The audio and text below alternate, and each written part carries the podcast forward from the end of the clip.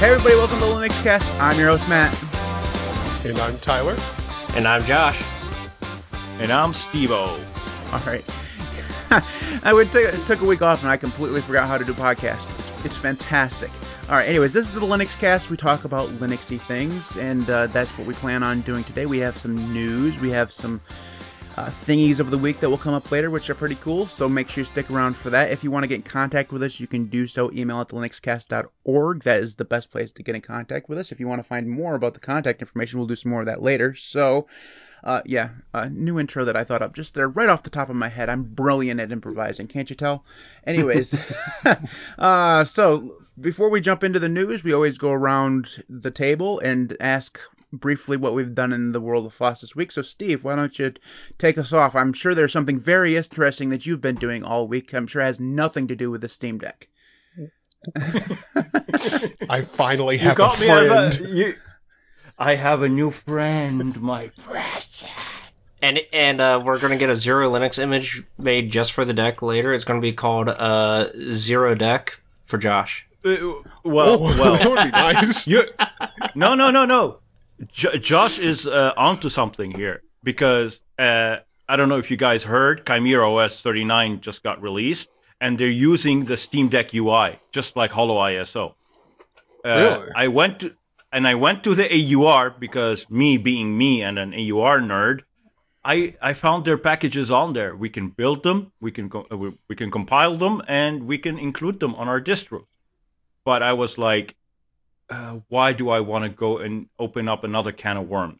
So to be in between, I enabled XeroLinux default rice on the desktop mode on the Steam Deck because I had to. It's me in the end. I like to tinker, but Tyler brought up something earlier. Next update might undo all the love I have given this little thing. I will have to reapply love. It's like, oh, it's an opportunity to give some love. Okay, I will do it over and over and over again. Josh has the clickiest keyboard and mouse in the history of the world. I'm sorry. I love that you said it, because I kept hearing it, and I was like, I don't know what that... Like, I thought it was genuinely, like, I was hearing shit. No, it's like, there's the blue switches, and then there's Josh switches. I'm sorry, Steve. Just like in the middle of your talking, they're unlaid browns. Like, that's what it is. It was just like somebody like smacking the entire keyboard. Sorry. And here you go, XeroLinux on style on the Steam Deck.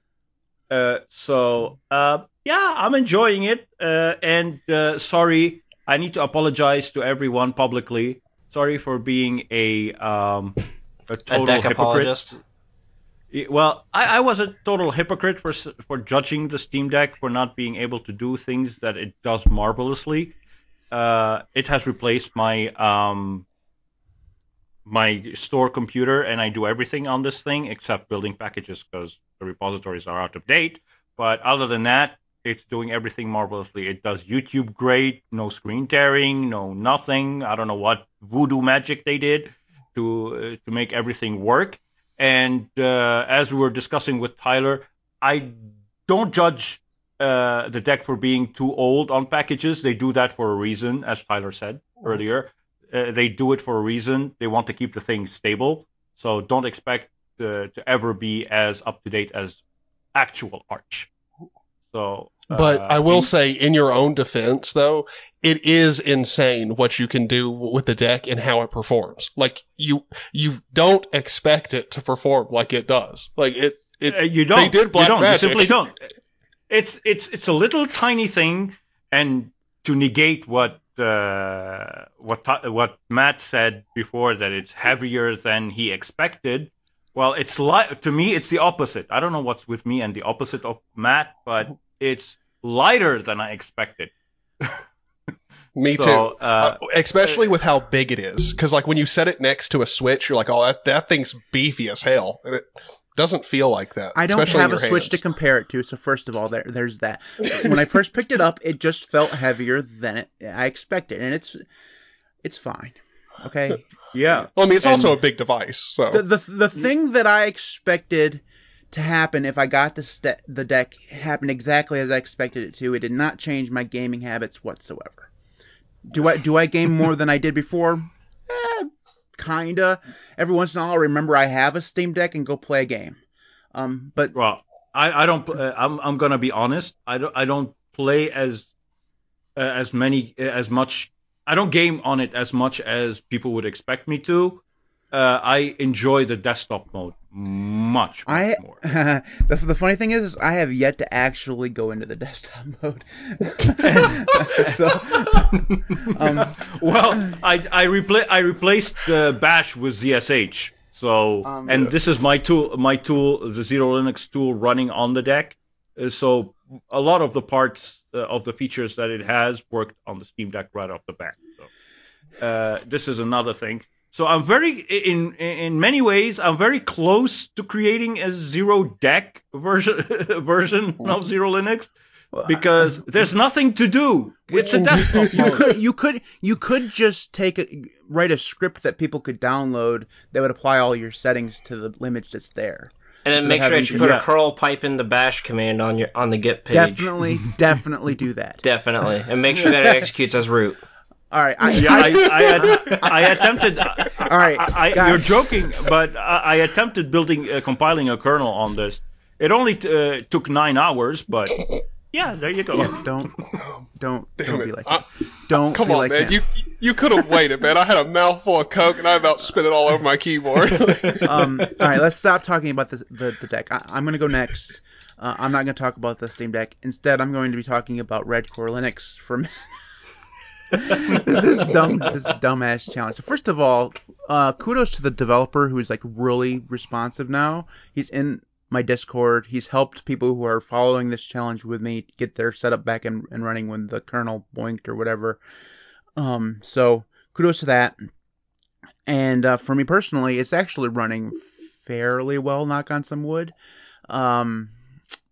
I am on the unstable branch of I'm actually moved to the branch of Redcore that actually follows Gentoo testing now, so I'm getting more updates, which is nice. KDE is still just not working for me. Like it came back the other day after 5.27.1 came out for like half an hour, and I walked away from the computer as I do sometimes, and came back and Kwin was completely gone. And now I've been told that it's not Kwin that's causing that problem, so I don't know if that's true. I did file a bug report, so we'll see if that works. But KDE just hates me. It absolutely hates me. But anyways, I'm using Qtile right now, so I'm enjoying Qtile, and I've taken a challenge from one of my patrons to use Xmonad for a while. So weren't you on i3 like a few days ago? I like switching things, dude. I have serious ADD. I change prices every single day just because I want something that looks different. Xmonad's coming up next, and I haven't had the courage. I'm sorry, I do have to interject because I do have a pretty important question. Do you already have an Xmonad config set up? I do. Okay.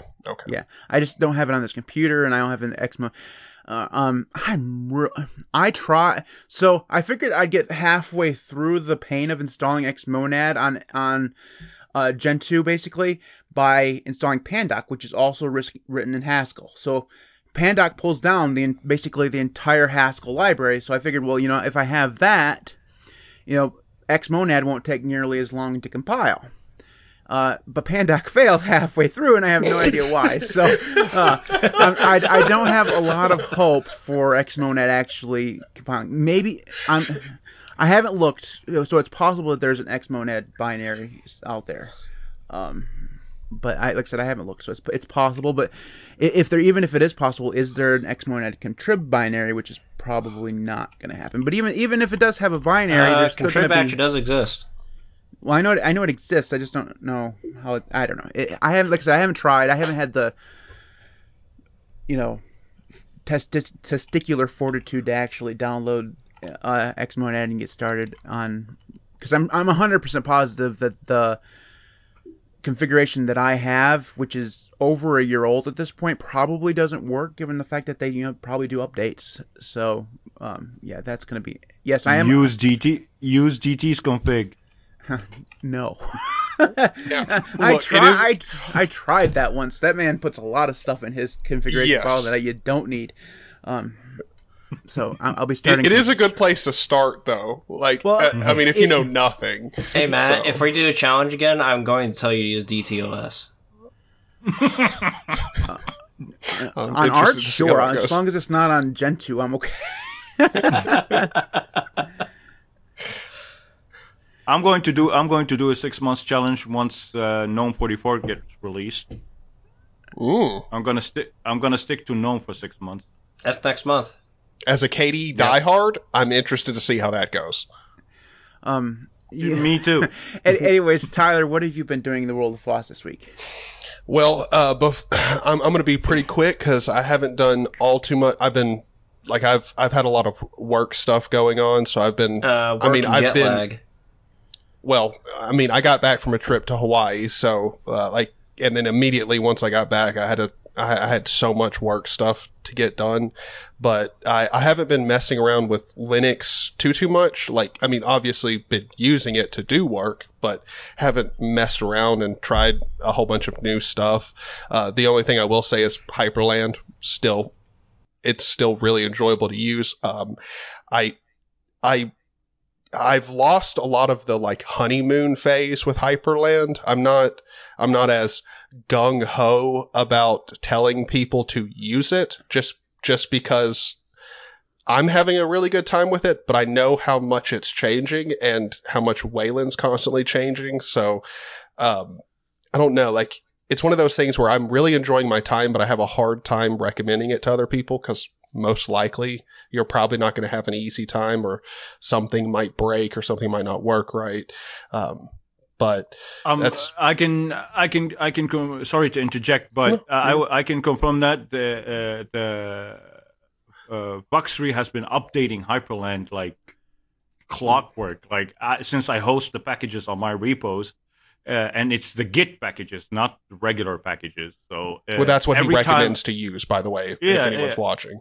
So so I went with his recommendation, and he's going to be my guest on the Patreon show next month.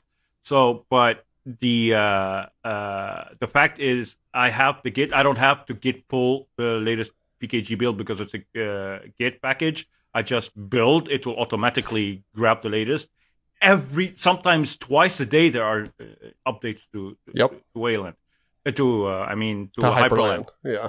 Yeah, so that guy is working around the clock on Hyprland. It's a great thing to see. It really is it's a really nice window manager compositor, like or whatever. It's really nice.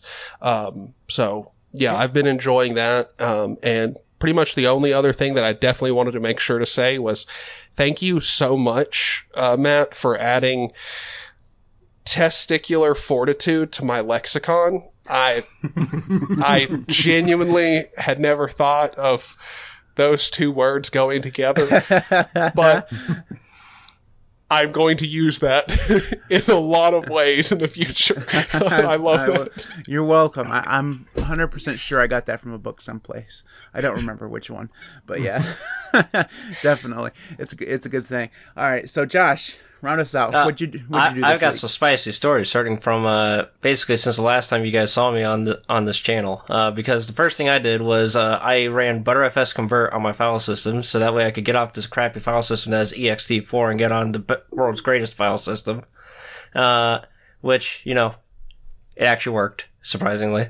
Do you think that will work on Redcore? It might, actually.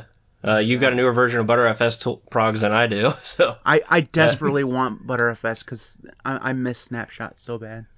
Well, you can try it. Worst that happens, don't worry, man. I've got the USB key for you right here. All you gotta do is pop in some Ventoy. You got it, man. All right. But anyways, I ran the Btrfs file system conversion, and I've got the Arc GPU at the ready here for me. I'll explain later in the show. And let's see, I've submitted 7 bug reports, 3 of which go directly against KDE, one of them being SDDM, because SDDM for some reason does not like multi-GPU systems. Who knew?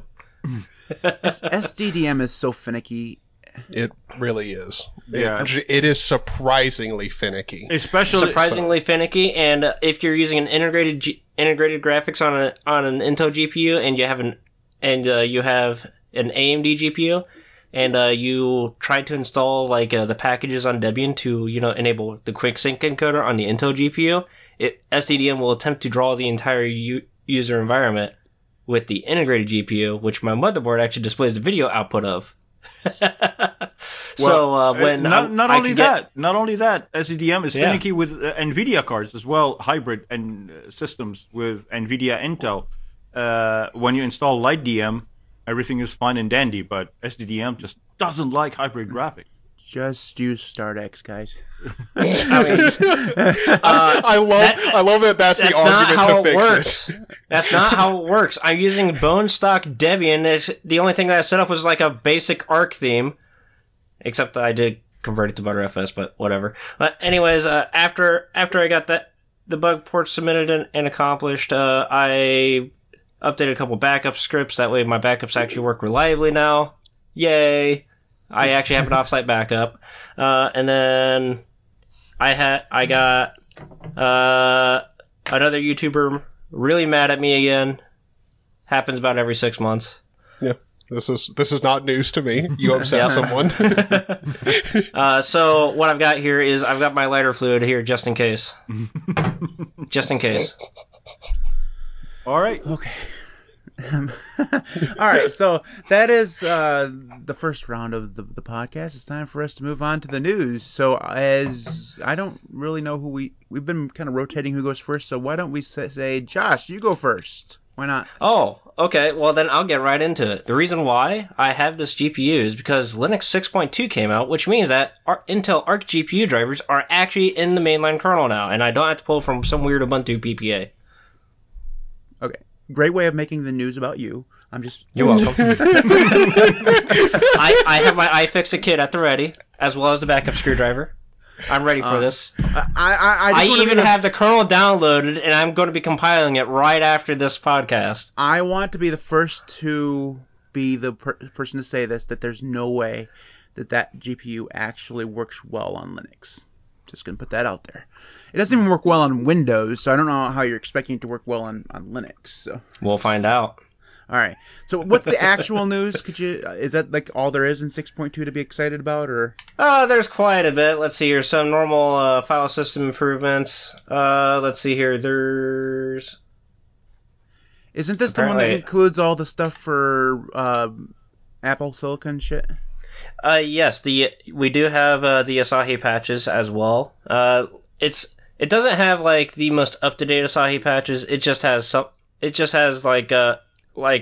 get the GPU driver or anything, but you at least have enough of a kernel there to actually be able to boot a system on an M1 Mac. Also, can I ask a quick question? Why is the article that you sent us from Christmas? That's a good question. One of the paragraphs starts off, even if it is Christmas Day. I was like, wait a minute, I don't think that it's actually Christmas Day. Did I miss something again? Let me find a new link here, guys. I read the article. I didn't even catch that. Okay. I have grabbed an updated article for you. I posted it in the chat. Let me push commit to the notes here for you and get it fixed. Okay. I panicked, all right? All this time, the real problem is Josh has been living in the past. He's in Debian. That's the reason why he's so far behind. You've got that right. I just updated the show notes. Okay.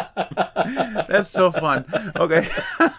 But anyways, there's a new user space API for I/O memory management units. There's a couple security improvements, as well as introducing a landlocked security mode that allows file truncation operations and implements faster mitigations for stuff like rep lead inspector and such. And honestly, like normal, whenever I link a news article with some kind of an update, there's way too many updates for us to cover on just one episode. Right, and it's the kernel ones are always like that. They always have these little things like that you have to cover. Here's my thing is that I have stopped caring about Linux kernel updates because my hardware never changes. Like, I have the same old hardware that I've had for ages, and none of this stuff ever applies to me. The only reason a kernel update would actually apply, make me actually care, would be as if it broke my system. I'm sorry, I have two of these. Do you want me to send one to you? No thanks. I've heard so many horror stories. I've got the box for it right here. I've heard so many horror stories about that stuff on Windows, so I'm not expecting it to do it on Linux. Same. All okay. Right. I know for your sake, I hope it goes really, really well. And you don't throw away your 6 months challenge and move to Gentoo or Arch or something. Oh no, we're gonna be sticking to Debian. That's why we're compiling a kernel. Mm-hmm. Oh man, I hope it fails so you have to top.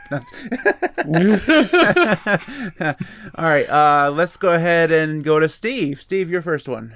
My first one is also a kernel-related topic. It's the kernel 6.3 because it adds something that is related to me. It's Linux 6.3 bringing proper support for the 8BitDo Pro 2 wired controller, which I do have.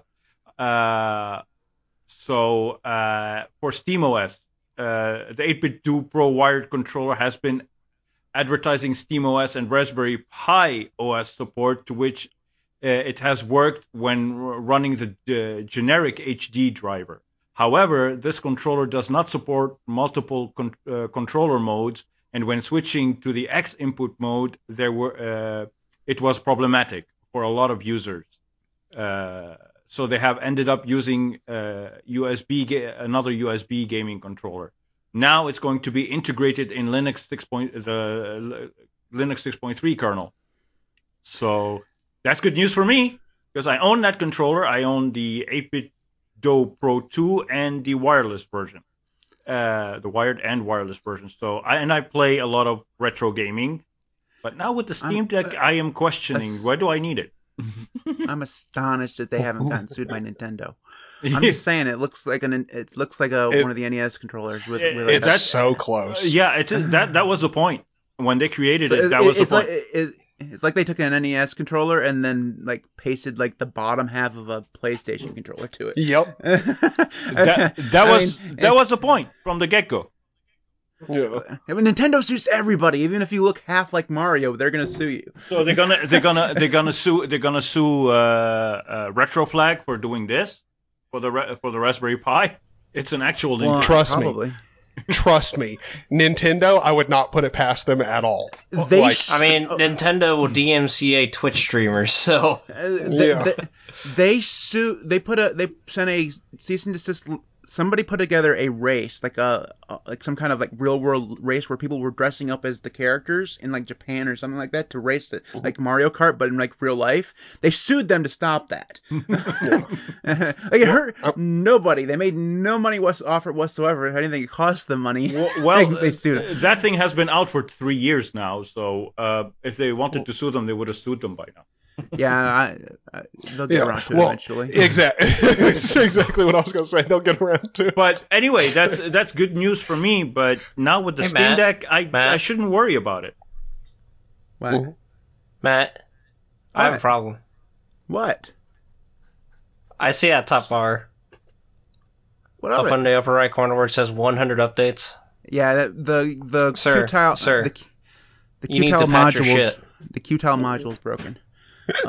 I don't know where it's actually finding on it, but I only had 3 yesterday, and it did 3, and now now you do emerge, world or whatever, and you get nothing. All right. Well, I just figured I'd share my screen for the mandatory NeoFetch. Okay. The mandatory NeoFetch. We can continue. It's part of the challenge. See, there it is. So that news article, that update will impact me. So. Yeah, I love that thing. It's so good, and it's a rechargeable battery and everything, and you have so many little program tweaks, and you can program the whole thing via software, which if you run it via Wine, using Wine, it works. I can update this thing's firmware using a Windows firmware updating application. Thanks to... as a DirectX input. It's amazing. I used it on the Steam Deck. It works in X input, and well, not amazing. Okay. Not as they have a point in the article, whereas when they say that in X input it jumps around a lot, because I'm using the basic driver, not the actual driver. But now with the actual driver with 6.3, if they update the Steam Deck next year to 6.3, I'll be able to use that thing with no issues, because, dude, the buttons on these things are amazing. They're better than the Steam Deck. They're way better than the Steam Deck. So, how much is that controller?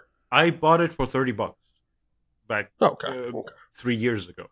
So when it says in the article that it's $35 now. So it's not too expensive. All right, Tyler. Your first link of the day. Now I'm nervous because apparently I'm missing stuff. Mandatory neo-fetch is on the screen. It's there. All right. Well, now I'm nervous because apparently I'm missing stuff in each article. I didn't even see the price. Whatever. I'll just go into mine. Hopefully I didn't miss critical information. Reading is hard, man. Yes, it is. So my first article is Google Chrome's new memory saving mode is now available for Linux. This is somewhat big news for especially people with you've just got lower RAM.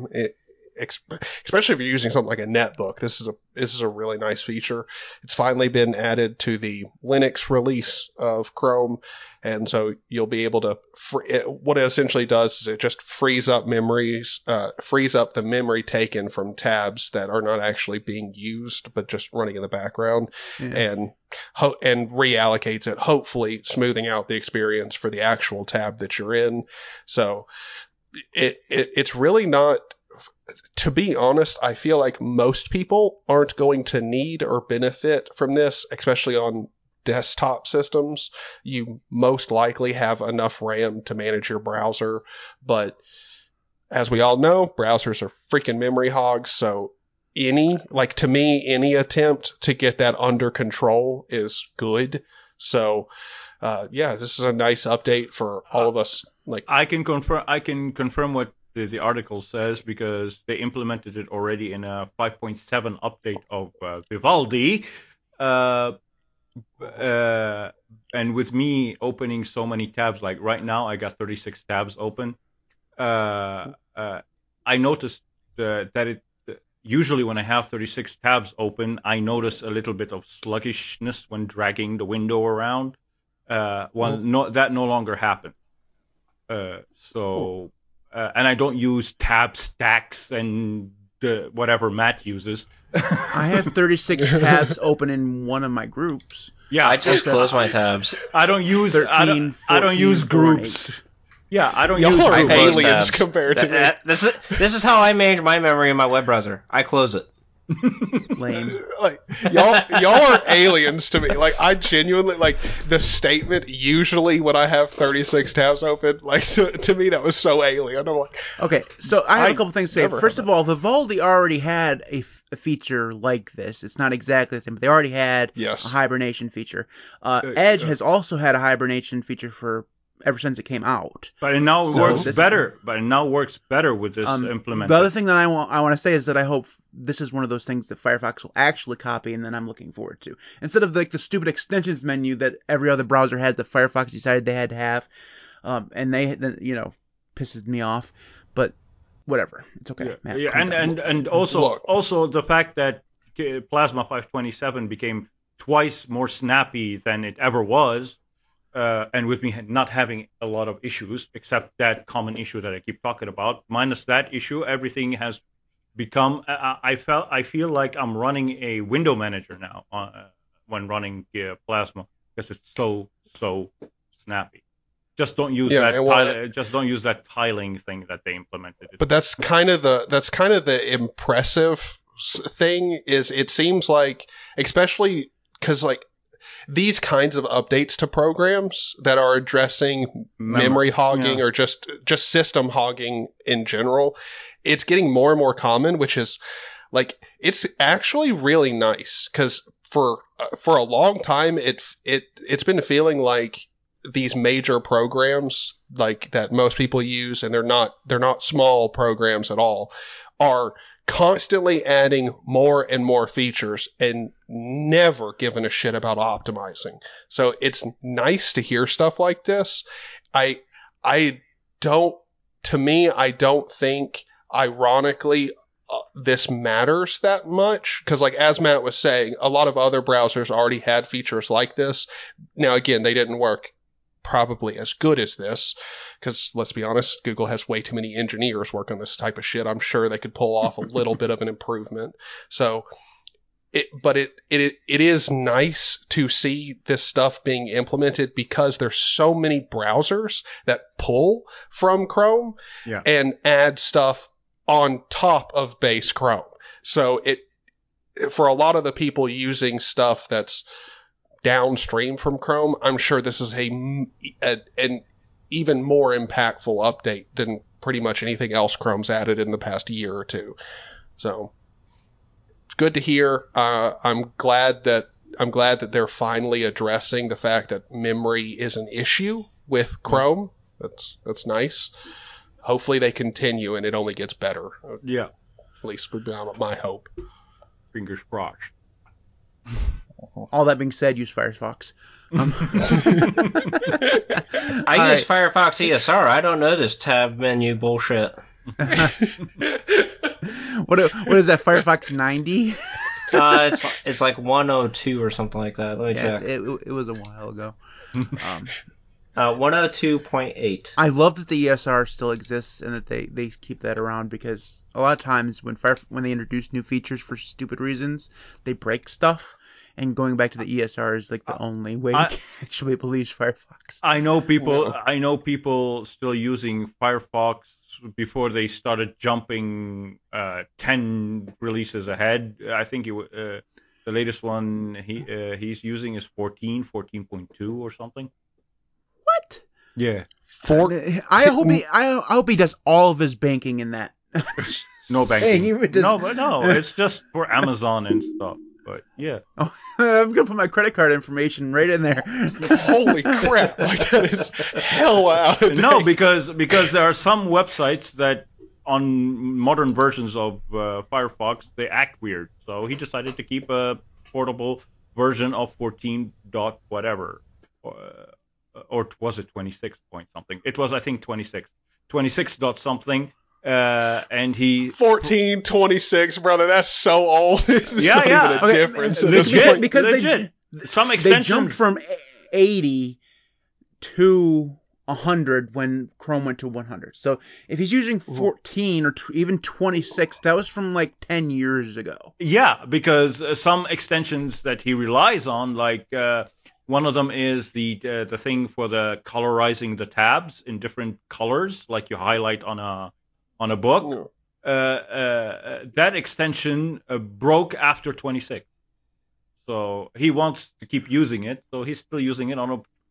But we're talking Windows here. There's portable also version. 4 different people that have his name now and using all of his information. Well, if it's working for him and he's getting by... Yeah, and it's a portable version. That's impressive. That's not his main browser. It's just a portable version for a certain purpose. His main browser is, something that none of you have heard of. It's called Yellow Browser. It's called Yellow Browser. Oh, I've heard of that one. It used to be on iPhone. It used to be on iPhone, but now it's available for Windows. Like Dolphin Browser back in the day. It still exists. All right, moving on to the next one. This is mine before we jump into the contact information. So Ubuntu has announced the availability of real-time Ubuntu. Now, when I first saw this, I was like, real-time Ubuntu, are they going rolling release? Like, no, that's not what it is. Basically, what they're doing is they're implementing a new kernel based on, it's a real-time kernel based on 5.15 LTS that is for certain aspects of the aerospace, automotive, defense, and IoT industries, where, according to OMG Ubuntu, that they rely on more agile, low-latency computing, whatever that's supposed to mean. Maybe Josh can explain this to me, because I don't really understand what the hell that means. Okay, so it's all about the scheduler set for the kernel, and honestly, I'm just only going to like barely scratch the surface. But a lot of times when people are talking about like a real-time Linux kernel, it's actually retaining more towards audio rather than the airline industries. But basically, the way the kernel... Why am I making noises here? You silence yourself. You're just supposed to display NeoFetch. But anyways,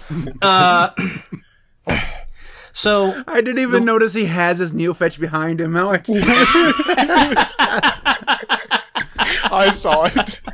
You're welcome. I have a SUSE branded first aid kit too. Next time I'm gonna put NeoFetch on the computer behind me. I'm just there. You're welcome. It won't be Redcore. So. But anyways. So how the Linux kernel works is that it places everything into an ordered list of processes that it would feed your processor. What the real-time patch set does is it basically sets a priority of where it's just like, hey, I see that you have a high demand of a network bandwidth. Let's prioritize that over maybe your browser tab. Because maybe that's a little bit more important. That's basically what it does in like the most basic stupid person example possible. And basically what it does is it cuts down on latency between machines or between services that are run locally on the computer, and which is something you can actually test yourself, Matt, with that clap thing that we do every now and then. You might be able to look at the raw recording, and if you actually pay close enough attention, you might see that there's a slight delay in the audio compared to the video on your local recording of us.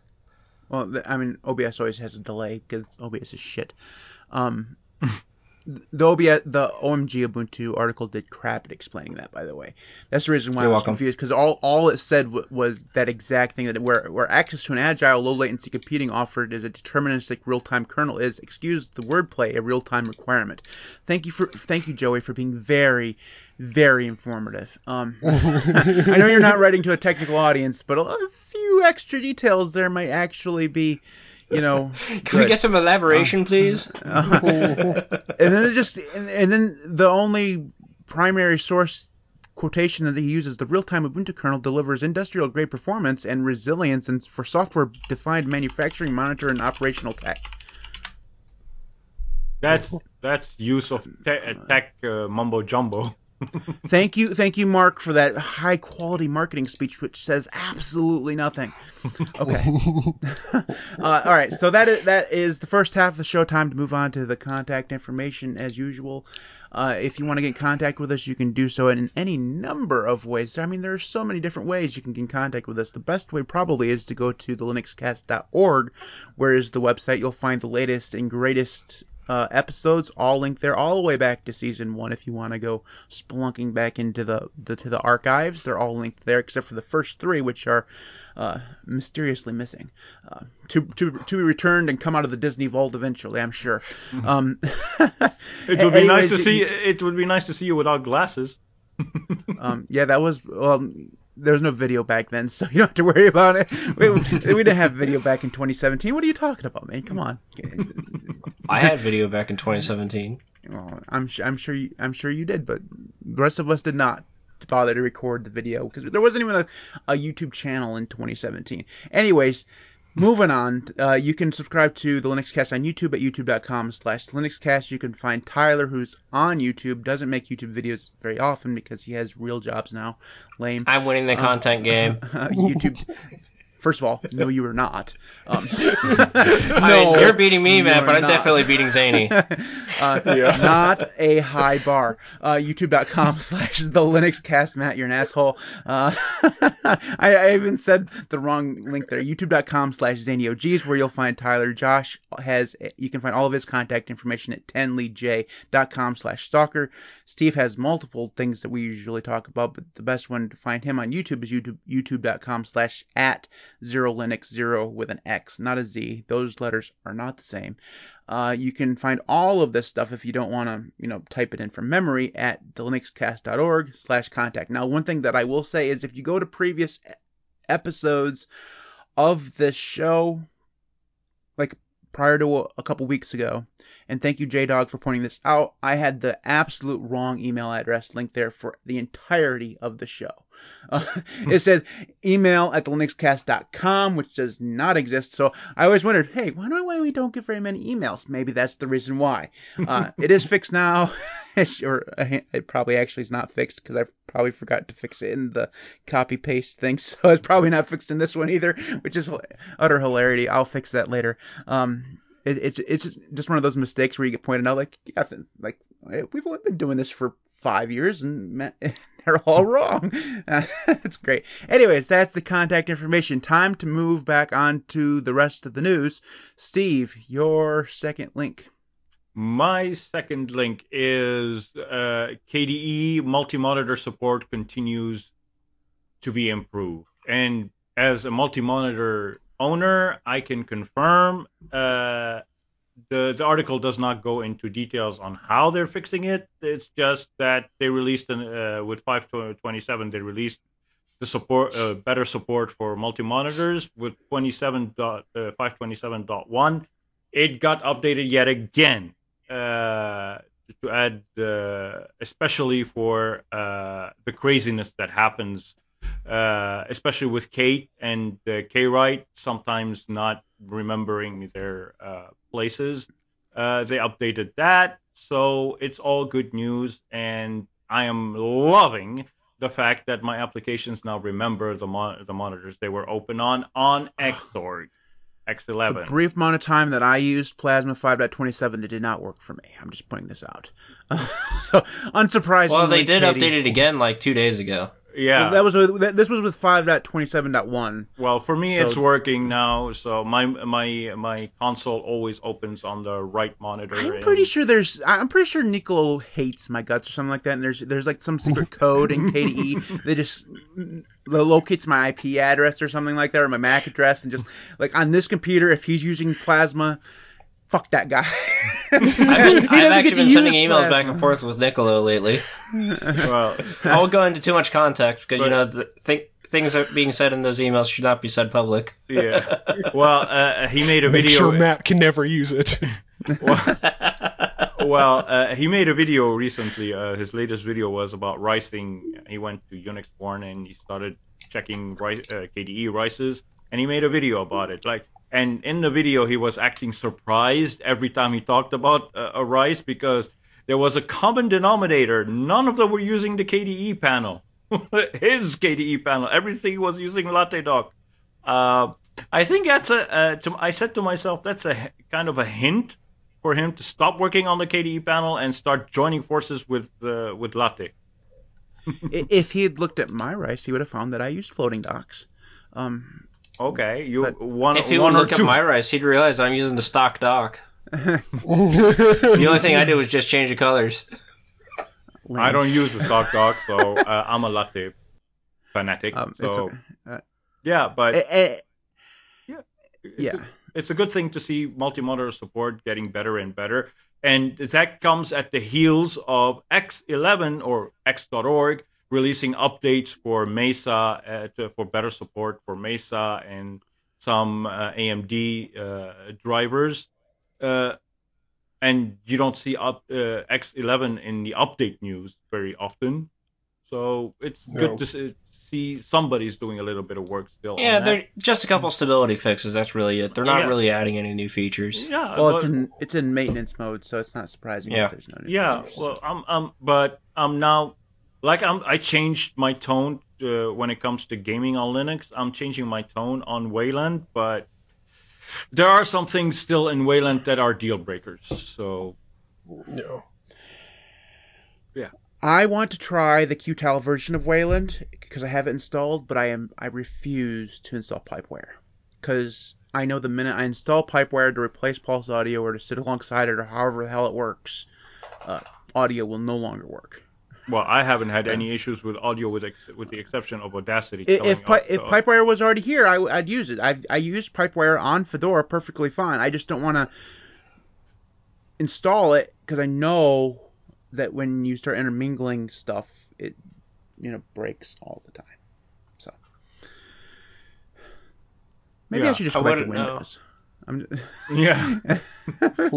Well, you see, Matt, if you install Windows before August 14th, that means that you have to buy me a steak dinner, right? Right.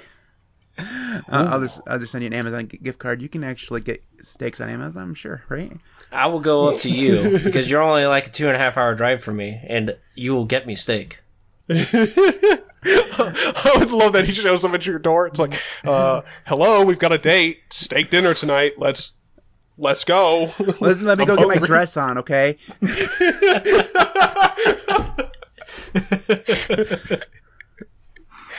Also, it's August 11th, by the way. I'm just putting that out. Oh, I thought it was the 14th. All right. I started on the 9th. According to that thing that the NeoFetch, I don't know. Sometime in August. Anyways, Josh, why don't you take us into the next news item? Linode is finally seeing the endpoint of the corporate merger, where Akamai is integrating Linode into the Akamai Cloud Connected Services, or the Akamai Connected Cloud. It looks like that they're planning to rebranding it to the Akamai Cloud Computing Services. Yeah, because that's such a fantastic name. Yeah, they've gone enterprise.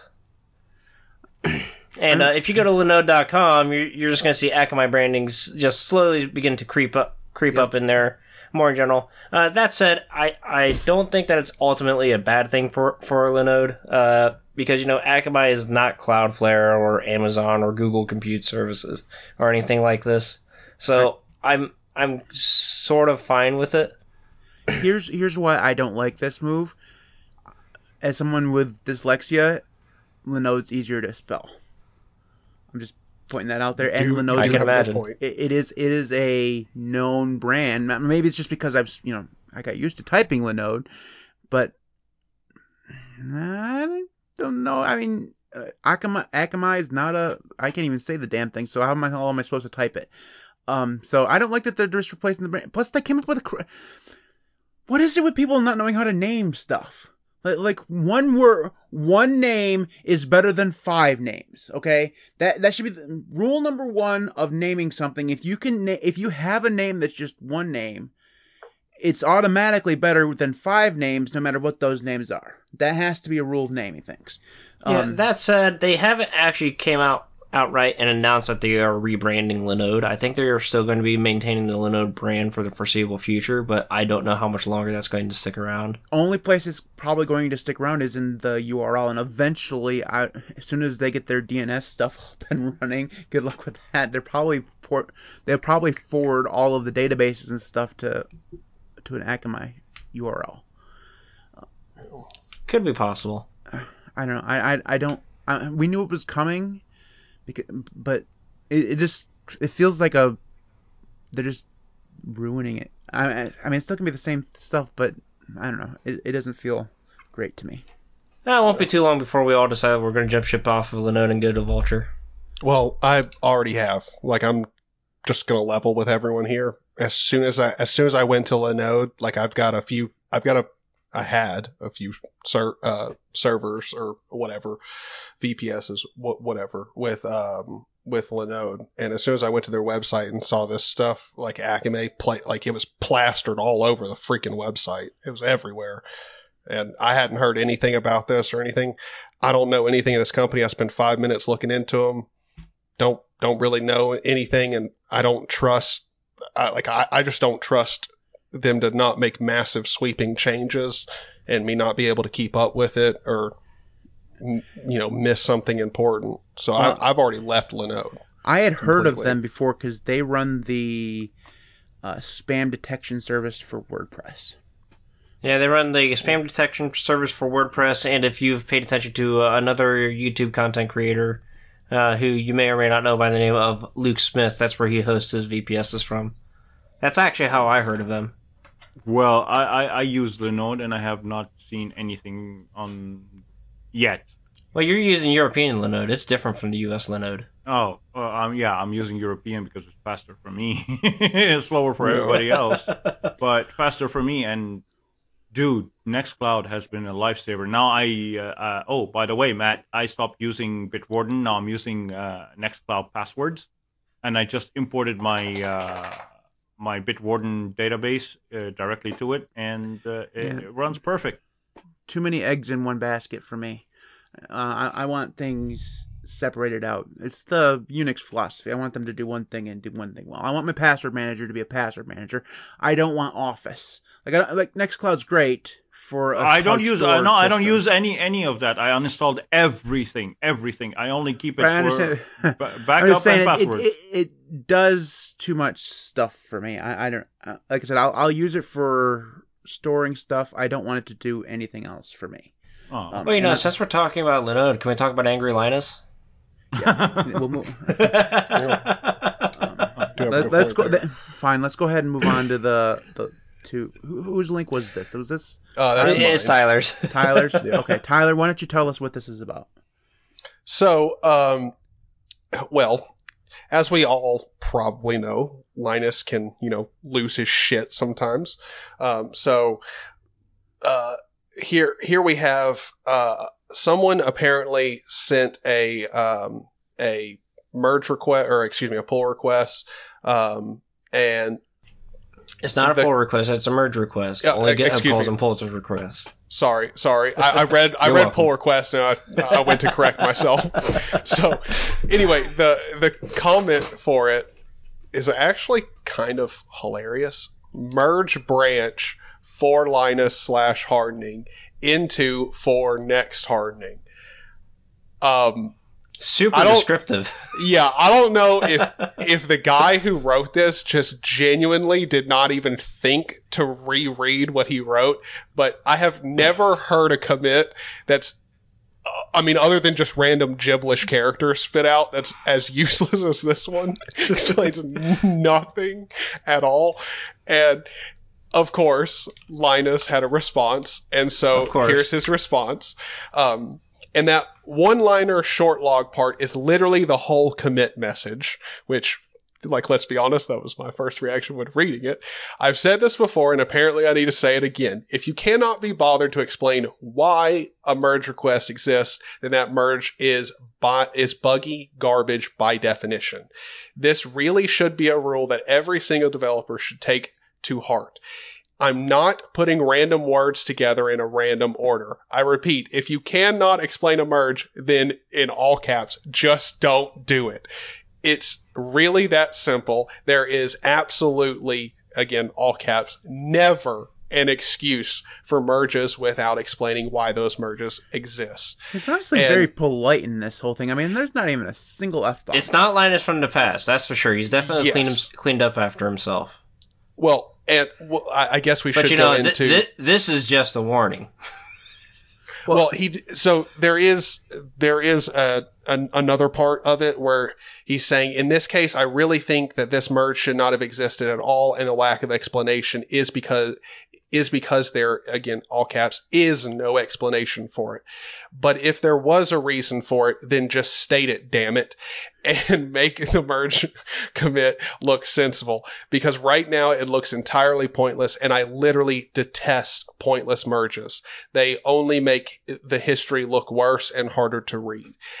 And you guys are right. This is, he did throw in the damn it there, but it is much nicer than some of the other responses I've read from him. I think it was last year he had that rant against GitHub, right? Where he ranted for 1,000 words about how terrible GitHub and why push requests and pull and merge requests and stuff should never happen on GitHub itself and stuff. That one was much more entertaining than this one because he went on for ages about how horrible GitHub was.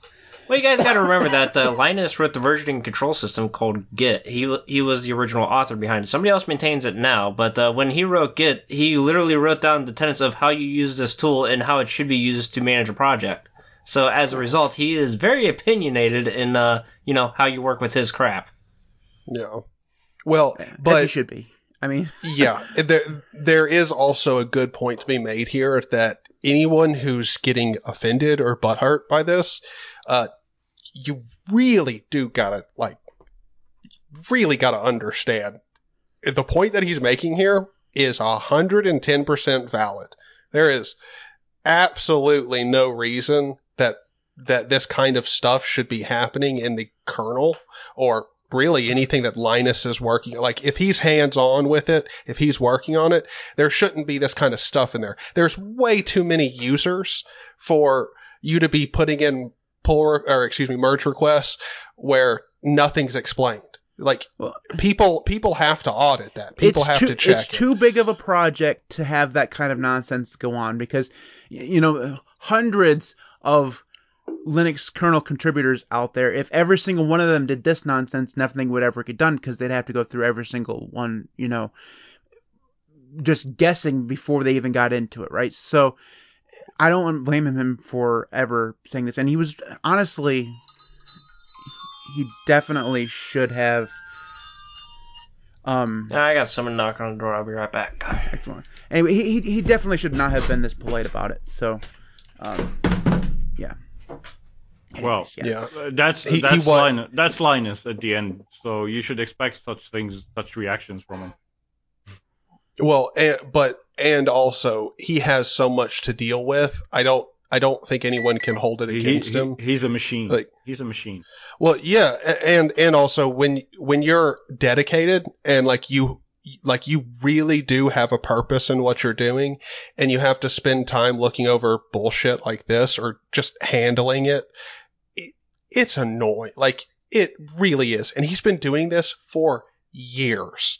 So stuff like this, I'm pretty sure happens not frequently, but occasionally enough to where it would piss off anybody who's been working for years on this kind of stuff. Like, just please explain. Like, and really, in all honesty, I think expecting someone to explain what they want you, like what they're trying to give you, is not, like, that's not too much to ask. It's really not. No. Well, it's really just like an issue stemming down from GitHub, where basically the GitHub workflow is that there's a separate discussion panel, and you're mentioning this in like the actual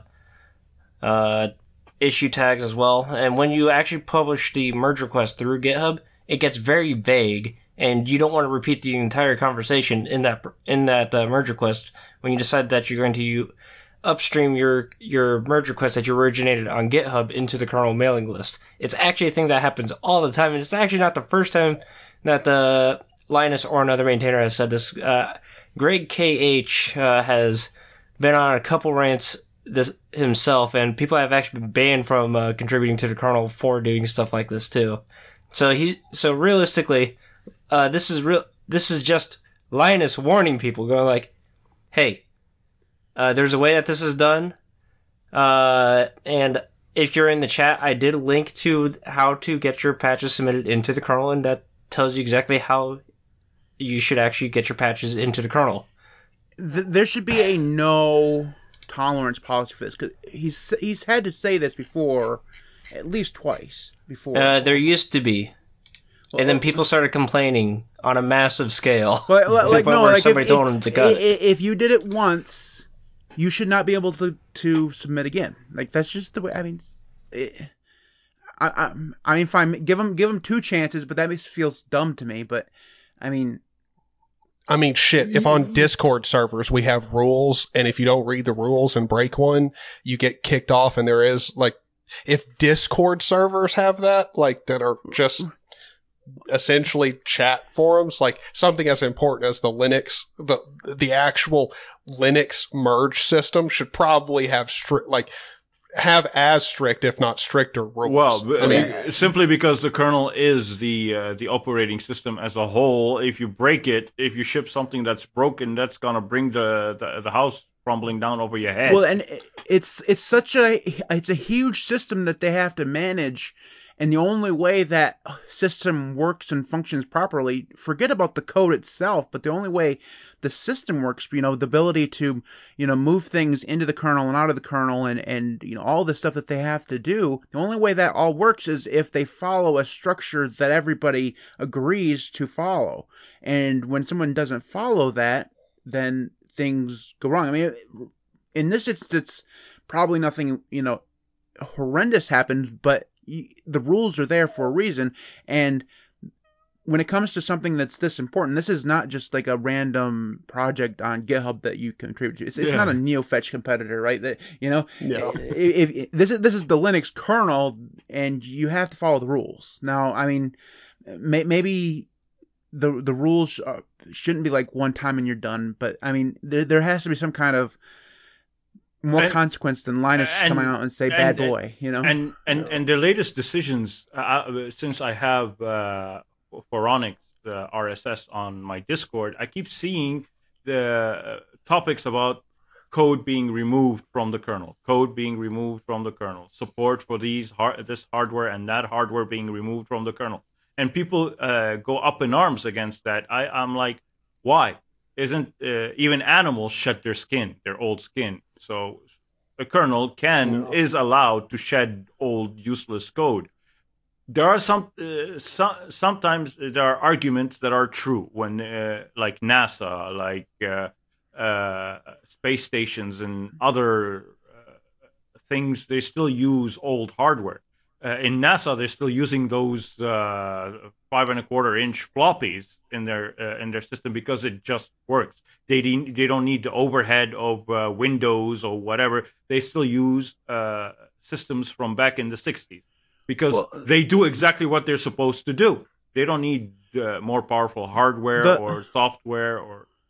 So the thing about removing stuff from the kernel never bothers me because they have LTS kernels that are still being supported in the 4 series. You know what I mean? The 4 series is one thing, but there is code that's been there since kernel 2.6 or whatever. I think on a recent episode we were talking about, like, what was it? Itanium support? Yeah, Itanium support. But when was the last time you seen or heard of an Itanium product? I know people still have it. I know people who have Itanium. They're going to remove stuff out of the most recent kernels. It's just the way it is. And then those LTS kernels from the 4 series that are still supported for a while now are going to be the things that you'll have to use. And if for whatever reason those eventually fall out of support, which they will eventually, those kernels will still exist and you could still theoretically use them, and their GPL, you could just manage it yourself. Right, you could just open it up and manage it yourself and keep assuming you have the know-how and stuff. But I mean, if you're so worried about the old stuff that's in there that you need, you probably should also have the know-how to maintain it so that you can continue to use it. Or just keep using it. As long as it works, just keep using it. One of the arguments that people tell me when they're talking about, like, we had to continue using IE6 forever because, you know, we had so-and-so, you know, software that we had to use, you know, that's fine. You can use whatever you want to use, as old as it possibly can be. But if you're going to rely on something that is that old, that is no longer supported, you should also have the... that is your technical debt. That is not the developers. Yeah, it should be your responsibility to maintain it once it's no longer supported by the developers. And that's just the way that it should be. Or if you're not willing to support the whole product, maybe, and I'm specifically looking at corporations here, hire a developer somewhere out there to update your application that you need. You can either do one of the two things. You can either maintain the software that it runs on and ensure that it's not something that's going to cause you to have a horrendous loss of user data, or you can, you know, hire a couple developers and actually make it so that it's modern and stop using, for the love of all that's holy, stop using Flash. Stop using Flash. Okay. Well, here's an argument, a counter argument to that. Like, we use camera in church. Those cameras only you can only see the video preview of what the camera is seeing, either if you use OBS, or because they have you access those cameras via IP in the browser. So when you access them via IE, you can see the preview of what the camera is seeing within IE. But because the plugin that it uses, a JavaScript, whatever that it requires, no longer is being supported on anything beyond IE 11, I think. So now we can no longer see the preview. We have to connect OBS to see what the camera is seeing. And Windows being Microsoft being Microsoft, forcing Edge on us, we no longer have access to IE, even if we launch IE.exe. If you launch IE.exe, it will launch Edge instead of launching IE. So we now have to rely on a secondary software to be able to see, and if we access them via OBS, we get delay, more delay than direct. The perfect solution to all of this stuff that we're talking about is containers. Because literally you can run a really old version of Windows or whatever in a container. Containers are virtual machines. Virtual machine. That's what I did. I installed a virtual machine on that system in church, and it's Windows 7. That's what you do. Yeah. Ensure that it doesn't have access to the internet if you're worried about security or whatever. Exactly. And just move on with your day. Okay, guys, let's go ahead and move on to the last one, because I have a feeling we're going to be talking about this last one for a bit, and this one is mine. So the Ubuntu flavors have agreed to stop using Flatpak at the behest of Canonical itself. Mm. And the idea here isn't that you can't go to Kubuntu and use Flatpaks. You can still install Flatpak if you want. You can enable FlatHub just like you always have been able to. But there are certain flavors right now that have shipped with Flatpak installed and FlatHub enabled, either in place of snaps or alongside snaps. I think Mate has all of them. Well, I think if they're official flavors, they all have to ship Snap. Okay. It's just that they were just packaging Flatpak alongside it in the past. Okay. Anyways, I know for sure Matt Mate shipped both of them. Would you please stop texting me, Dad?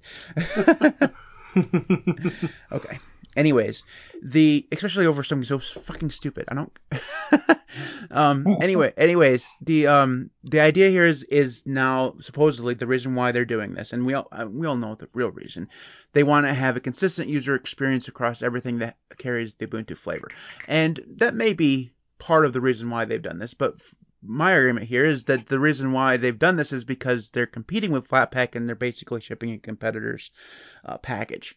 And they don't want people to use Flatpak. They want people to use snaps. And now, there are varying opinions on this, and maybe we'll hear some of those here in a minute.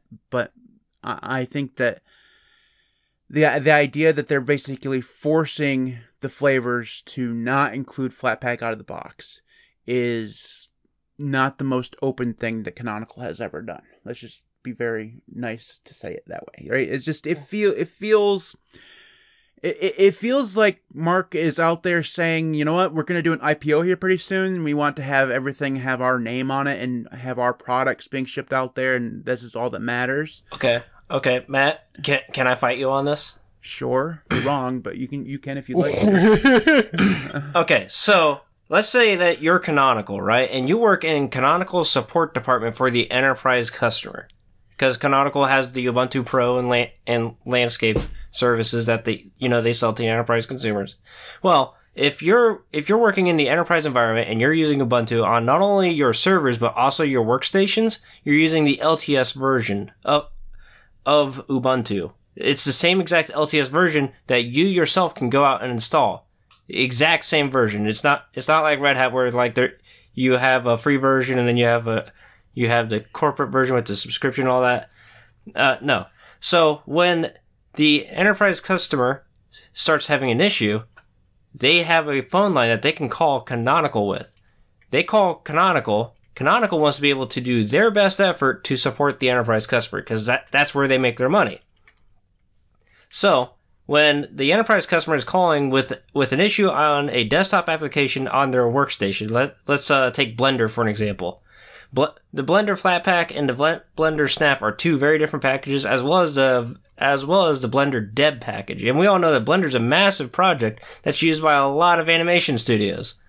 So let's just say that you want to install like a couple plugins on Blender, and you can't figure out because Flatpak puts everything in the .var directory of your user folder, whereas the Snap actually uses the proper config file. You can carry on with this explanation, but I can tell you right now that the reason why you're wrong is because Ubuntu does not support the flavors of Ubuntu in an enterprise fashion. It says so right on their website. I'm staring right at it. This, under support exclusions, community flavors of Ubuntu is not supported. Now, I'm assuming they use the word flavors there for a reason. They're not talking about Linux Mint. They're talking about the flavors that they actually have. So they don't support, from an enterprise fashion, the flavors of Ubuntu. Now, even so that they did, the 99% of the people the corporations that use Ubuntu as their thing use stock standard Ubuntu. You agree with this, yes?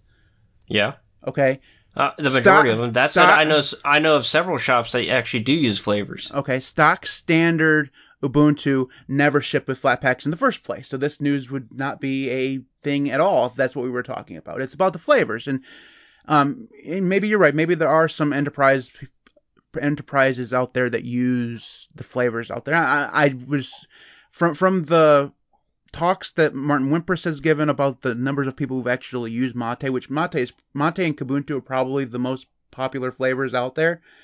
They said that the number of people who use Mate and Kubuntu is such a small portion of the overall number of people who use Ubuntu that it's not even really something that you can, put numbers to. Like it's such a small fraction of them. So I understand what you're saying, Josh, that if they do have to provide support, having to provide support to someone who happens to be using the Flatpak version of a piece of software, that'd be an excellent argument if that's what I felt that they were actually doing here.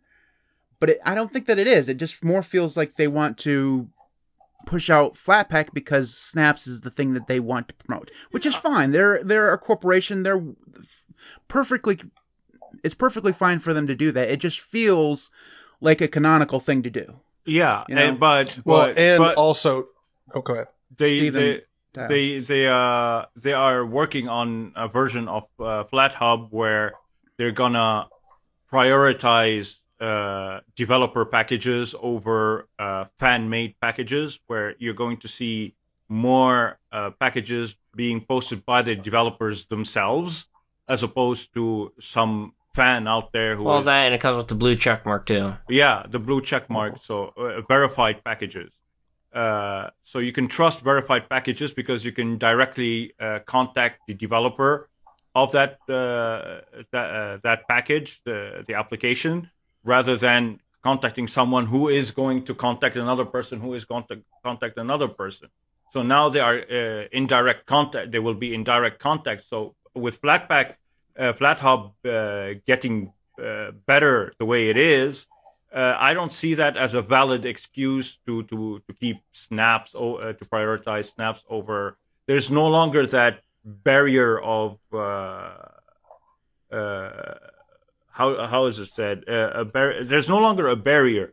It's you can contact the developer of the snap. You can contact the developer of the Flatpak. There's no longer a barrier. So, but even more than that, like kind of the important thing is to go back to Josh's argument, which is not a bad one. It's just also it doesn't seem very true because, to be honest, whether or not they even supported flavors at all doesn't matter. If I get the enterprise support package for Ubuntu and I have an enterprise use case where I need to use Flatpaks, they have to support me. Like, well, under the current setup of the contract, they would have to give me support. So, to me, I don't think that's a good argument in their defense, which I will give you credit, Josh. It's good to give the devil his due, but also at the same time, Ubuntu, they clearly say in the article why they're reasoning it. Like to me, I think if it was about support or if they had a very good technical reason for not including it in the flavors or whatever, they'd give it. Their simple their excuse or explanation is simply it's including Flatpaks is not intrinsic to the Ubuntu experience, which, like, in all honesty, that is marketing speak for it's not ours. Like, that's really what it is. They want debs and snaps. They make them or control them, and that's it. Like, it's just a reminder that Ubuntu is not a community distribution right. They advertise themselves to be. Exactly. And then, there's nothing wrong with what they're doing here. It's just another reminder of Canonical being Canonical, right? That they're in charge. So we've talked about this before on the podcast, where it seems for the most part that Ubuntu doesn't care about the desktop version of Ubuntu, right? It just feels like it's been, I won't say abandoned, but it's just, it's always on the back burner. What they care about is enterprise Linux, IoT, server, those things, right? That's where they make their money. So of course, that's where they're going to put all of their focus. So that's fine. But every once in a while, they like, oh yeah, we have a desktop version of this thing, don't we? Let's go mess it up. Let's go do something that's going to piss things. Someone, like a couple of years ago, remember they're going to remove the 32-bit libraries for gaming, right? Yeah. Yeah. Like something that Steam is going to rely on for all eternity, probably. They decided to remove them. Now, it doesn't mean you couldn't get them. You could always install them. Steam could have just made them a hard dependency when you installed Steam. And it would have worked perfectly fine, but they removed it, and it pissed everybody off, and they had to backtrack, right? Every once in a while, Canonical remembers that they have a desktop version of their operating system and decides that they have to do something to piss half the people off. It's the way they do things, and whatever. Sorry to cut you off, but they also don't have one of the key things about Canonical being Canonical is when they explain their decisions for things, it's even if it is genuine, it never feels genuine. Like for example, here in this article, Ubuntu is saying that this decision will improve the out of the box Ubuntu experience, and even if that's a genuine statement on their part, it doesn't feel genuine. Like, I've never once, like a great example would be Low Spec Linux Laptop, Jeff. Jeff uses, or I don't know if he's still using Ubuntu, but he's always used that, the XFCE flavor of Ubuntu. Loves it. I don't see how at all not including Flatpak is an improvement. And I also don't see how not including it is an improvement. Both ways, it really doesn't matter. And that's just, it's kind of an example of how none of the stuff that they say is normally genuine. No. Well, everything they that is said about Ubuntu feels like market speak. Marketing speech. Well, yeah. It does, and so two things here. First of all, what you said, Tyler, is true. The reason why nobody takes them at their word ever for whatever they come out is because it always feels like there's something going on in the background that caused them to say it, right? This time, it's the ever-lingering, probably never going to happen IPO, right? I mean, they've been talking about the IPO for 10 years. Supposedly, it's going to happen this year. We'll see.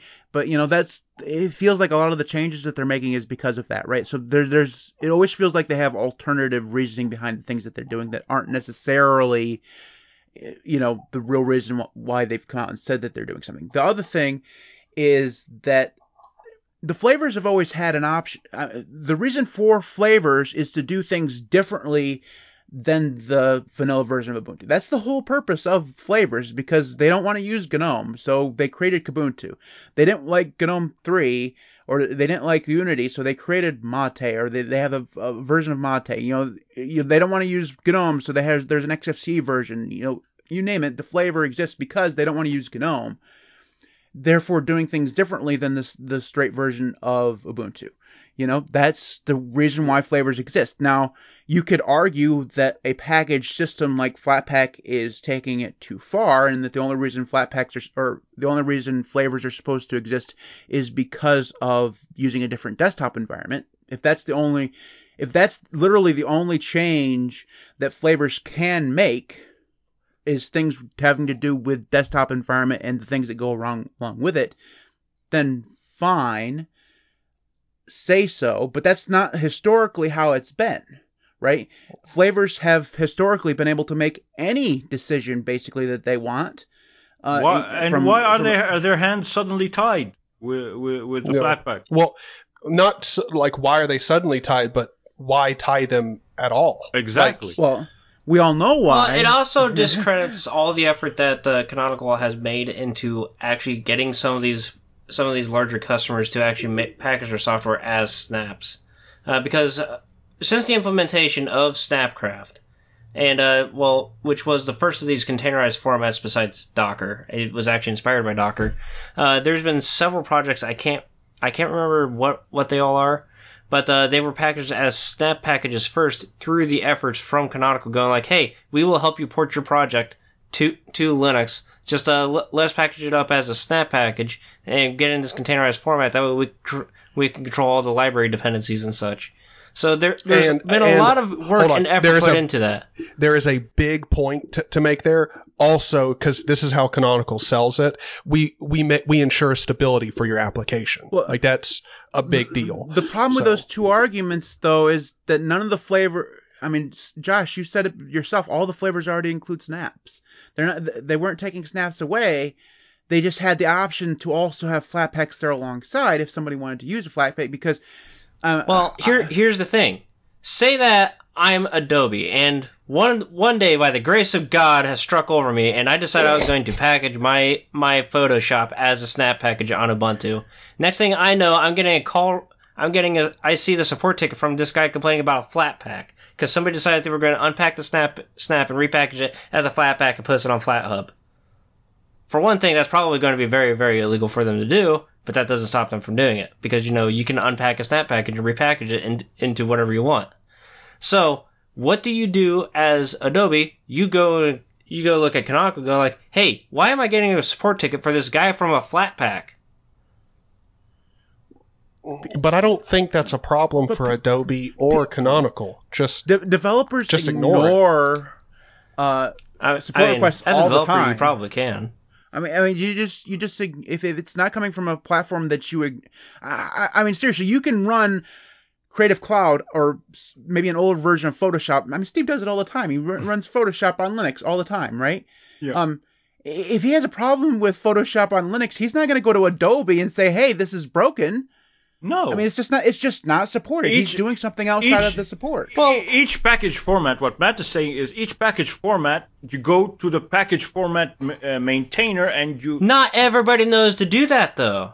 Well, that is true. That's true. No, but Josh, you do have a good point. No, but it's our job to direct those users to the correct path. Right. Guys. It's your job to ignore it. Right, FlatHub and Flatpak have a responsibility to do better on telling you where the package is coming from. They definitely they do say so, but it's not explicit all the time. You have to scroll down, you have to see it, right? When you go to beta.flathub.org, this is what they're working to do. On it, right? That Snaps has had the same problem in the past where it's not the official developer putting in the snap. Because anybody can make a snap package, but guys, this is not a new problem. Since the history of Linux, packages have been brought over from Windows and ported over by developers of not the actual developer, right? They've just created packages, and you wouldn't expect someone who created a dev package of Discord or something like that to. Like, if you had a dev package of Discord, you wouldn't expect the users to go to Discord for support. You just, that's because you're using an unsupported package. This is the situation with AUR, for example. Yeah. You guys are right that it is a problem that people need to know where the package came from. That's something that they need to definitely make sure is 100% there. Right? There should be an awareness campaign. That. But the inherent problems of Flatpak and snaps aside, this whole argument it has nothing to do with those things. They didn't come out and say Flatpaks are bad. They just said that they wanted to use snaps, which is again, I want to go back to the point. I mean, someone in the chat said this is a pointless argument, and maybe it is. Most of our arguments are pointless. First of all, what's your point? I mean, come on. If you watched the podcast before, all of our arguments are this way. The thing is, this is not the first time they did it. In the last, maybe it was 2 versions ago of Ubuntu, they killed off a package that was necessary for app images to work. Right? They just didn't include it anymore. Now, whether they did that on purpose or it was a mistake, I don't know. I'm not going to assign evil intentions to somebody who maybe they just decided not to maintain that package anymore. Whatever. They do that all the time, deciding that the package that hardly anybody uses, is no longer worthwhile to maintain. But they included in, and I think it was an LTS version of Ubuntu, a situation where if you wanted to run Flatpak, or not Flatpak, app images, you couldn't do so because there was one of the dependencies that is required for app images just wasn't there, right? So there, if you take that and you take this Flatpak thing in concert with one another, it comes across as them being anti other platform packages, which is, again, it's their platform. They can do whatever the hell they want, okay? As Josh said, not a community project. Canonical has full control over Ubuntu. But my point is that they don't always exercise it.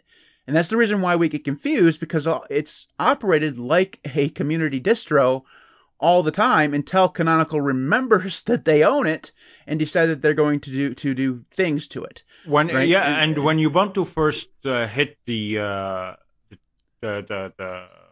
masses, it was advertised as a community-based distro. So they used to distribute that thing via kiosks on CDs that used to burn the image to a CD, and it would give it to you. And they were propagating it to the users as a community edition, or community distro. But now it's less and less and less and less that, because they're not acting as a community distro. They're acting as a server-based distro, as a money-raising thing, as a corporation. Even if your distribution proclaims itself as a community distro, like say Fedora does, right? But we all know that Red Hat sits behind Fedora, and the vast majority of people who develop on Fedora work for Red Hat. So you know there's going to be a lot of influence there. It's the same thing with Ubuntu, right? It's the people who work on Ubuntu and the people who work at Canonical, basically the same people probably, right? So I mean, expecting them to behave like a community distro when there's a huge corporation that is basically in control is not going to it's not a reasonable expectation. Yeah. Arch is a community distro. Yeah. Gentoo is a community distro. Those are distros controlled by the community, even though the power for like Arch is basically a few developers that do Arch, and there's a few developers that do Gentoo, but they all take in community contributions, right? It's very community developed, right? Another example that isn't talked about is like NixOS. NixOS is actually a corporate distro. It's developed by a cabal of corporations, right? So, there's different distros in the way they work, and honestly, that's fine. It's all good. It's just the way they did this just came across as anti other things. And the reason why that even matters is just because for ages, the flavors have basically been able to do whatever they wanted to do. Suddenly now they can. Yeah, they can. Right. Now it feels like those things, they're trying to shoehorn all the flavors into being Ubuntu just with different desktop environments. Just create one installer and let the user select whatever flavor they want and call it a day. That's probably the way that they do it. But that's, you can do that through Calamari's. Yeah. Yes. Just ask Arco Linux. They have like 25 different desktops. It's fantastic. All right, guys, we have to move on. We're running up on time here. Steve, are you going to run out of power here in 9 minutes? No. Okay, good. All right, let's go ahead then and move on to the thingies of the week. So we could have called this section basically anything, I'm sure, but all those were trademarks. So we came up with a very clever name and called them Thingies of the Week. Get your mind out of the gutter. So Josh, why don't you tell us what your thingy of the week is? As you guys may or may not know, I'm that guy that has a server rack in my closet, and as a result of my wonderful internet connection, which even defeats Steve in terms of unreliability, means that when I go to update my systems, because I'm running this Debian thing and not Gentoo where things actually work properly, sometimes the download fails, or because of massive latency swings and all that. But, you know, I've decided that, you know what, we're just going to self-host a package repository for Debian, which, you know, it is not small at all. It's only like 2.3 terabytes, not a big deal whatsoever. But anyways, my app pick for helping me manage it this week is a program called apt-mirror, where basically you can use this and hook it to a cron job and literally download the entire Debian repository just like you would up through your package manager. That sounds like a nightmare. Like, what happens once? I mean, does it constantly then? Once you get it all up downloaded, which would take a bit, just a small bit of time. Then when it pulls in updates, does it just constantly do that, or does it refresh? Does it refresh the whole repository, or just the things that are updated? It just pulls in the things that are updated. Okay. I can just imagine every time they push a refresh to the repository, it pulls down the whole damn thing. Yeah, I totally haven't had issues using the app package manager. You know, failing mid transaction, then having to kill the PID, reboot the system, and then fix apt, and then that way, you know, I complete the system update. I haven't had to do that earlier this week at all. Oh, if only I can do that. Steve, your thingy of the week. My thingy of the week this week is related, unsurprisingly, to the Steam Deck. No! Did not see this coming at all. Well, it's not like we went through this whole thing when Tyler got his. Yeah. Well, mine is my honeymoon period is going to be very short, so it's going to be over by the end of next week. So. But this thing is called Cryo Utilities by Cryo 33 something or other. It's an amazing tool for those who play AAA titles on their Steam Deck. I don't. The only AAA title that I run is Diablo from Battle.net. But anyway, this one will add options like one-click setup to recommended settings, one-click revert to stock settings, swap tuner. This is very big and huge for the tinkerers out there. It allows you to change the swap size, the swap file size, swappiness changer, memory parameters tuning, huge pages toggle, compaction proactiveness changer, huge page defragmentation toggle, page lock unfairness changer, shared memory SHMEM toggle, storage manager, sync shared cache and comp data to the same location the game is installed on, delete shader cache and comp data to whichever games you select, full CLI mode. This thing is the bee's knees when it comes to tweaking your deck low level style. First of all, I'm banning you for saying bee's knees. How old are you, 95 years old? I thought it was good. I liked hearing it. It's been a minute. It's the bee's knees. We gotta raise the roof, yo. Alright, Grandpa. Okay, I'm old. I'm sorry, man. I'm sorry. Don't let them pick on you, man. No, it's fine. You wouldn't have joined the podcast if you didn't know you were eventually going to be the target of ridicule and yeah, exactly. So it's fine. But it really is a very powerful tool. I recommend it to anyone who's running AAA titles, especially memory-intensive titles. I didn't try it, but I watched a lot of videos about it, and the developer himself has a massive guide. I think it's a 45-minute guide or 35-minute guide on how to use that thing. He goes into metaphors. He explains what the swap is. It's a recommended watch. If I decide to install God of War on the Steam Deck because it's my favorite game right now, I would immediately use that because I want the best performance and the longest battery life.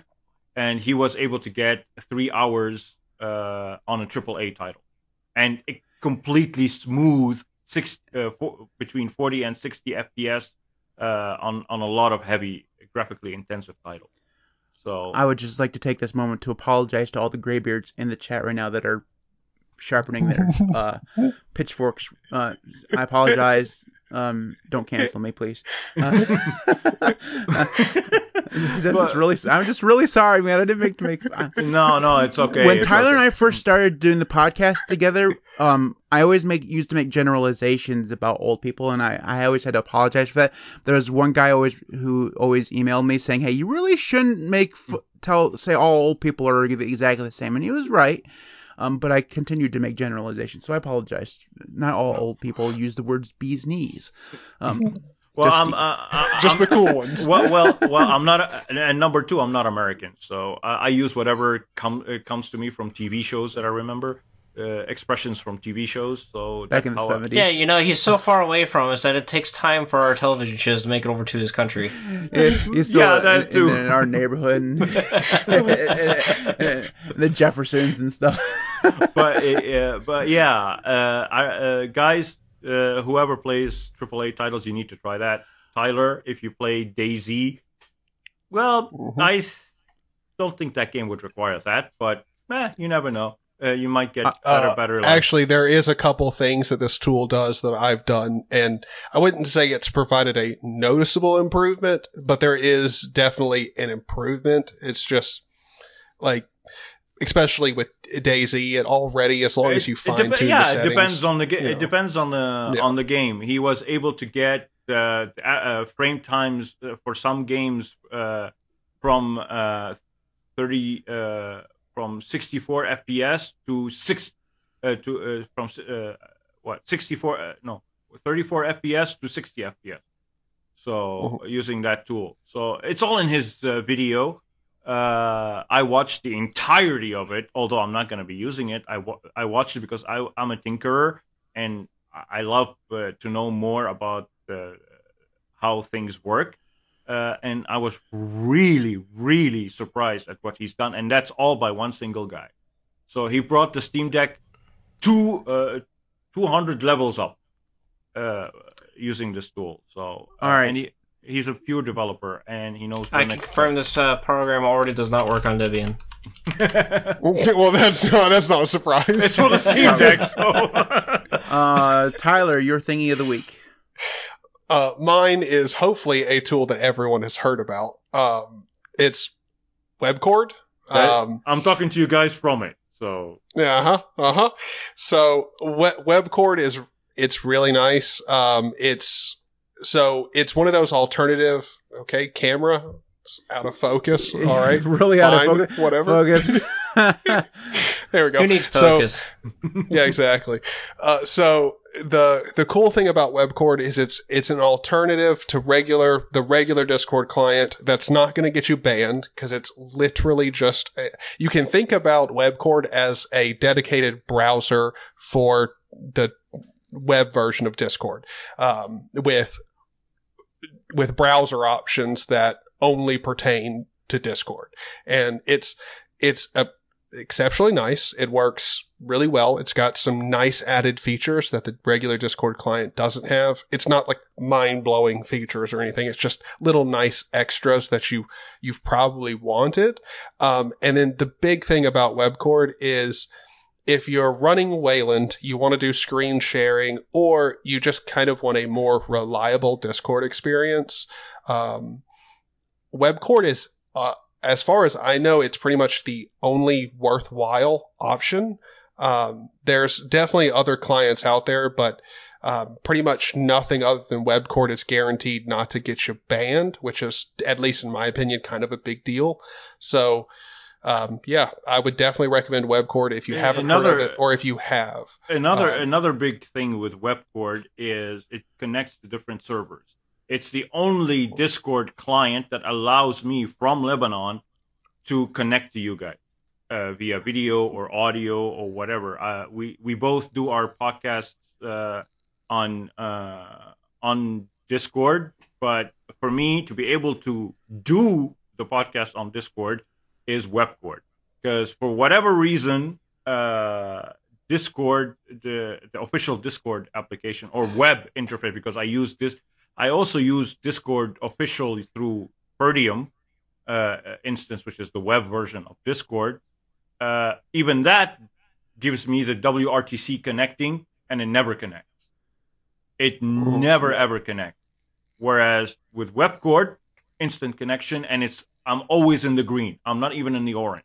For a connection like mine to be always in the green, that's saying something. I honestly didn't even think about that until you said it, but that is the RTC connecting thing. Like, I don't have it like not connect often, but I do occasionally from time to time using regular Discord. I do have it show up and like it hangs there for a few seconds. I've never, ever had that happen in WebCord. Ever. Exactly. Same here. No, for me in Discord, it stays on WRTC connecting. It never moves away from it. And the weird thing about it is when I connect to my second ISP, it works, but I'm in the orange. So it's always latency, and orange means latency is high. The ping is high. So it's always in the orange, but it connects on my second ISP because I have two ISPs. I juggled between the two because they're like $5 a month for each. So they're cheap and understandably cheap because they don't give enough speed or whatever. But WebCord, never have I, like you said, have I had anything except green, and it connects instantly. I don't know what black magic they do, what servers they use or whatever. It just works. The only annoying part of WebCord is when you capture a screenshot, like on KDE using Spectacle, print screen. When you do right-click in the chat box to paste, there is no right-click. It says empty. You have to paste it with Control V. That's the only annoyance. Although I give it all the access from FlatSeal and the KDE settings, still it won't take the right click. It just gives me empty. So that's the only annoyance with WebCord. It doesn't have access to the clipboard via context menu, but other than that, it's perfect. Well, it's also available as an AUR package. Yeah, it is. It, also, I will say that's another thing about WebCord is you can get it pretty much anywhere. It's really... I use the Flatpak. I'm a Flatpak. Yeah, it's everywhere. They've got 27 release binaries to pick from, so it is definitely available anywhere. Yeah. I think I'll build it from source. Just kidding. There you go. All right. My thingy of the week this week, I was going to use Dead Cells, but... I decided not to do one that was related to the Steam Deck because I'm not a fanboy. But mine is called Upscaler, and this is available as a Flatpak. I'm not sure where else this is available. I didn't actually look. It is available as a Flatpak. But basically what it is you feed it an image. It upscales it to the highest resolution that it possibly can. So, Tyler, you remember when you were coming up with a store and you had to ask Dylan to always upscale everything to really high resolution? Yep. This application does that. It's great. You don't lose quality most of the time. Literal. I mean, it's obviously not 100%. If you feed a crappy image into it, you're going to get a crappy image out of it. But as long as it's the low res version of that you're feeding in is good, it comes out high res. And the size of the image. It's like really big. You put it into to GIMP and you're running a 1920 by 1080 canvas. It's like 5 times the size of it. So you obviously have to shrink it down. But if you need to upscale images, it's fantastic. It's a GTK app created by someone from the GNOME development whatever. Yeah, it's part of it. I don't care. It's part of their suite, and it's I include it on Zero G. I know what you're talking about. It's really good. Anyways, that's mine. Anyways, that's it for this podcast. Before we go, we should take a moment to thank my current patrons. Thanks to everybody who does support me on Patreon and YouTube. You guys are all absolutely amazing. Without you, the challenge would not be anywhere near where it is right now. So thank you so very much for your support. I truly do appreciate it. If you want to support me on Patreon, patreon.com/LinuxCast. Find links to all the fellas at the LinuxCast.org/contact, which is, as previously mentioned, the best place to find all the contact information. So we'll be back next week. We record this every Saturday around 3 o'clock p.m. Eastern Time on youtube.com/LinuxCast. We'll see you next week. Keep on decking.